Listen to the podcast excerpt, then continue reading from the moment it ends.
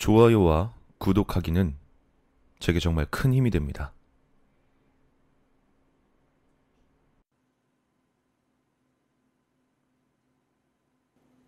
허언증이란 것에 대해 정확히 알고 있는 사람이 있을까?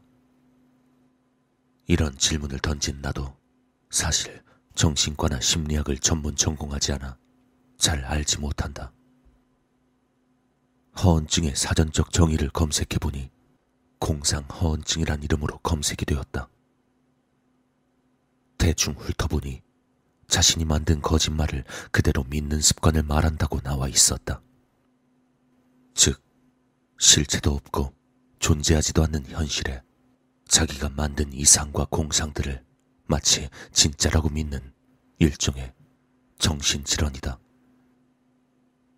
난 이 용어의 의미와 상당히 맞아떨어지는 한 사람을 직접 겪은 적이 있다. 그 당시엔 앞서 말했듯 허언증에 대한 것을 전혀 몰랐고 인지하지 못했었다.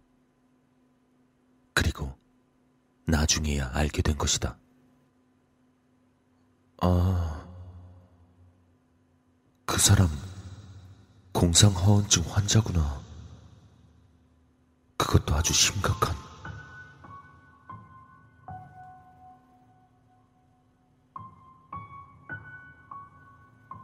불과 2년 전에 겪은 일이다.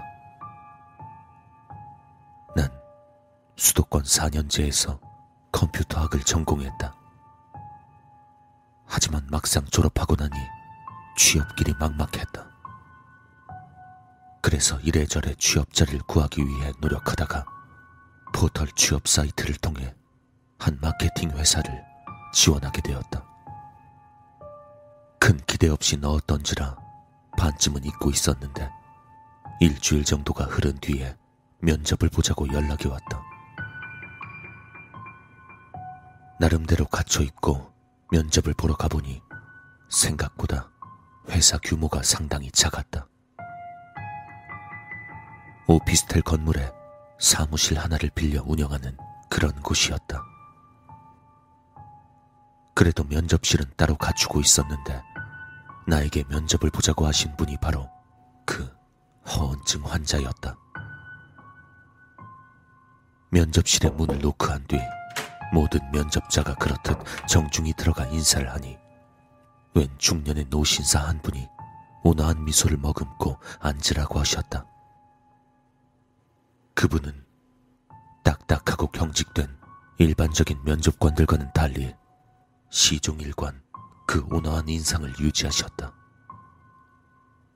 게다가 사람 대 사람으로서 조언 같은 걸 섞어가며 흡사 강의를 듣는 것처럼 대화를 진행했고 기분이 좋다는 느낌이 들 정도의 면접이었다. 그러면서 내게 인상이 참 좋다. 같이 일하고 싶다 등 단도직입적으로 말씀하시며 면접을 마치셨다. 좋은 느낌에 기대를 하고 있으려니 아니나 다를까 그 다음날 바로 연락이 왔다. 그분께서 직접 연락을 해오셨는데 성을 뺀 내 이름을 친근하게 부르시며 말씀하셨다.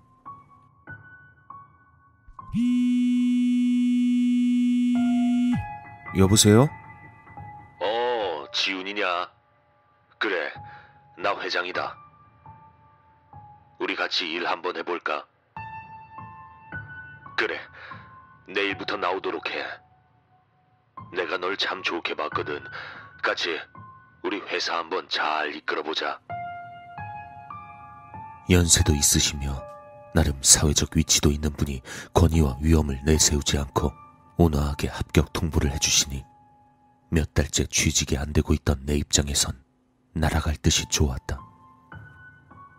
회사야 좀 작았지만 이런 분과 함께라면 정말 존경의 자세로 힘든 일도 뭐든 할 수 있다는 그런 생각이었다. 회산, 나를 포함해서 여직원 3명에 남자 직원 3명으로 인원도 많지 않았다. 그분 역시 호칭상 회장님이었지. 그냥 이 작은 회사를 이끌고 계신 대표 정도였다. 아무튼 합격 통보를 받았을 때 그 각오대로 정말 열심히 최선을 다해 일했다. 그런데 그 소수의 기존 직원들은 나는 물론이고 자기들끼리도 별로 교류가 없었고 말도 없었다. 하루 이틀쯤이야 그럴 수 있다고 생각했지만 시간이 지날수록 이상하다는 생각이 들었다. 심지어 기존 직원들은 일한 지 제법 오래되었다고 들었기에 더 이해가 되지 않았다. 그러던 어느 날 회사 회식이 있었다. 회식 자리에서도 여직원들은 연신 시계만 들여다보면서 빨리 들어가고 싶어 했다. 이해가 되지 않는 것은 아니었지만 그래도 입사 후 첫 회식이었는데 일할 때도 아니고 회식 자리에서까지 그러니 조금 짜증이 일었다. 그때까지도 난 까맣게 몰랐던 것이다. 그들이 왜 그랬는지를. 결국 여직원을 제외한 회장님과 나이 지긋한 상사 한 분, 실장 한 분, 거기에 나까지 해서 남자 넷이 노래방을 가는 것으로 마무리하며 회식을 끝냈다. 난 기분이 그리 좋지 않아 빨리 가려는데 비교적 젊은 실장님이 나를 불러 세웠다. 그, 지훈 씨. 괜찮으면 나랑 둘이 간단하게 한잔하면서 얘기 좀 하지. 그렇게 가까운 호프집에 가서 자리에 앉자마자 기다렸다는 듯이 실장님이 말씀하셨다. 지훈 씨가 진짜 걱정돼서 하는 말인데, 우리 회사 말이야. 지금 있는 직원분들이나 간부님들이 서로 말들은 안 하고 있지만, 조만간 다 이 회사 떠날 거야. 그만큼 우리 회사 비전도 없고 자본도 없어. 곧 망할 거라고. 평소 일 얘기 외엔 별로 말도 섞어보지 않은 사람이 그런 이야기를 하니 조금 당황스러웠다. 이게 떠보려고 이러는 건지 뭔지 확신이 서지 않았다.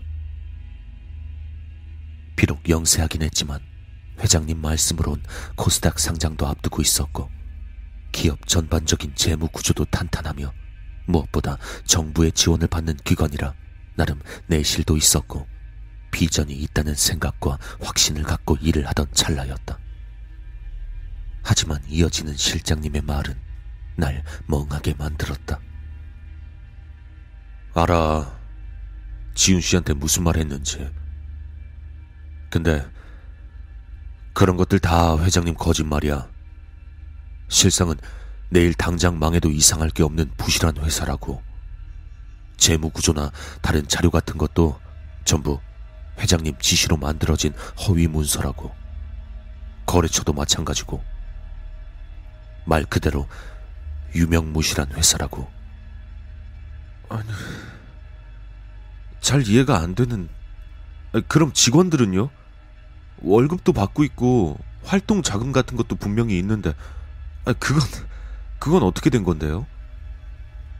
은행 대출은 이미 받을 대로 받았고 카드 돌려막기도 모자라서 사채까지 손을 대서 충당하고 계셔. 그러니까 지훈 씨가 보름 동안 진행한 업무나 다른 직원들이 진행한 것들 전부 다 그냥 어린애들 소꿉놀이 같은 거야. 짜여 있는 각본대로 움직이는 놀이인 거지. 아니, 그럼 실장님은, 아니야. 다른 직원분들은 뭔데요? 그게 사실, 다들 이른 나이에 실직하거나 길거리 노숙 생활 하던 분들이야.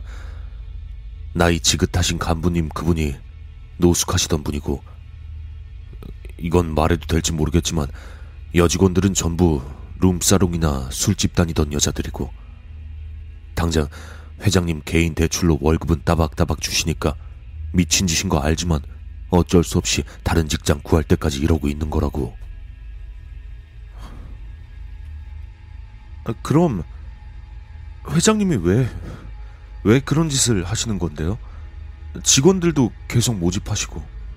아니, 차라리 사기나 다단계 같은 거면 이득이라도 있어야 되는데 본인 돈 쓰시면서 뒷감당도 못 하시는 거잖아요.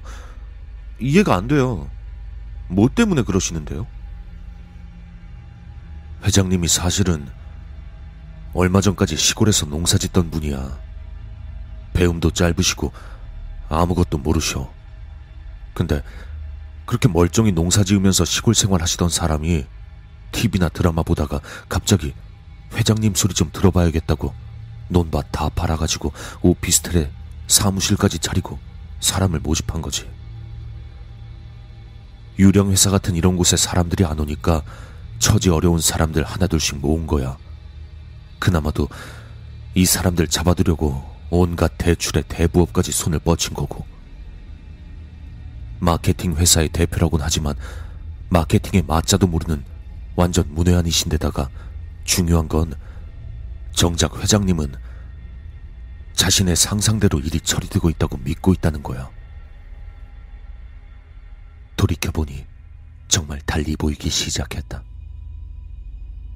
자신이 위암 사기에 걸려 오늘 내일 했는데 기적적으로 어느 날 치유가 됐다고 한 것이나 과거 뒷골목 깡패 생활을 하며 10대 1로 싸움을 해 맥주병을 깨서 10명을 모두 찔러 죽였다고 하셨던 이야기나 당시 국무총리와 각별한 호영우제 지간이라 자신의 말 한마디면 정치 구조가 바뀔 수 있다고 하신 것 등 정말 말도 안 되는 이야기가 많았다는 걸 뒤늦게 떠올렸다. 물론 그땐 단순히 우스갯소리 하는 거라고 여겼지만 돌이켜 생각해보니 그런 말씀을 하실 때마다 회장님의 표정이 상당히 진지했으며 거짓말이나 농담을 하는 수준이 아니었던 것 같았다. 물론 모두 거짓이라 단정 지을 순 없겠지만 평생 시골에서 농사만 지으셨단 분이 어느 날 갑자기 TV를 보고 그런 일들을 진행하셨다니 그때부턴 뭐가 진짜인지 알 수 없었다.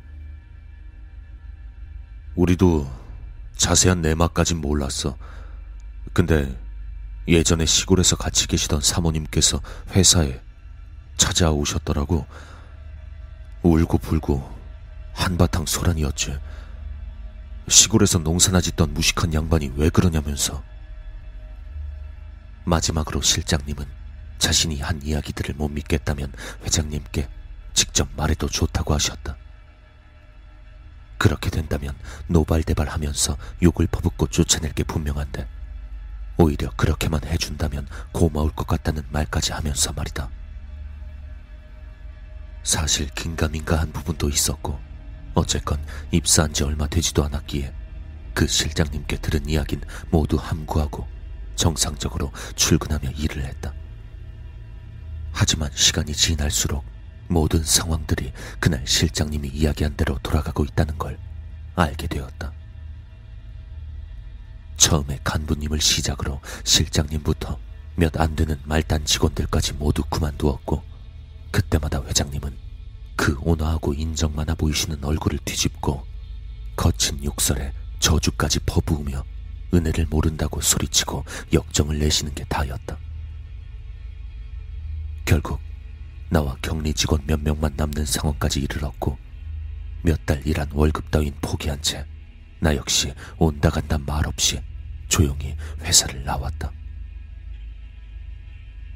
그로부터 2년 정도가 지났는데 그 이후 그 회장님과 회사에 대한 이야긴 일체 들을 수 없었다. 웬만한 취업 사이트를 다 뒤져도 회사명은 검색되지 않으며 인터넷 포털에도 나오지 않았다. 불과 몇 개월 안에 코스닥에 상장시키고 비전 있는 기업으로 키우겠다며 내 두 손을 꼭 잡고 말씀하시던 회장님의 그 인자한 미소가 아직도 잊혀지지 않는다. 실장님이 하신 말씀이 모두 사실이었을지 아닐지 모르겠지만 만약 정말 그것이 모두 사실이면 공상 허언증이란 병이 단순한 개인의 허상이나 허세의 수준이 아닌 한 사람과 그 가족의 인생을 송두리째 무너뜨릴 수 있는 정신병 중에서도 가장 무서운 정신병이라는 것을 알게 된 사건이었다.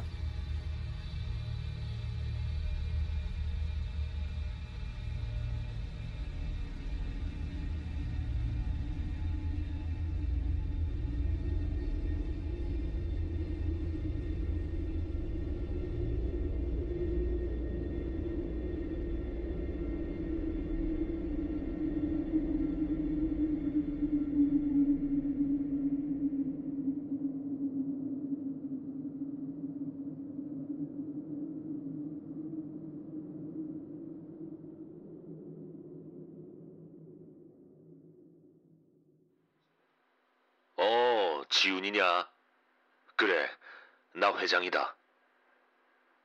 우리 같이 일 한번 해볼까?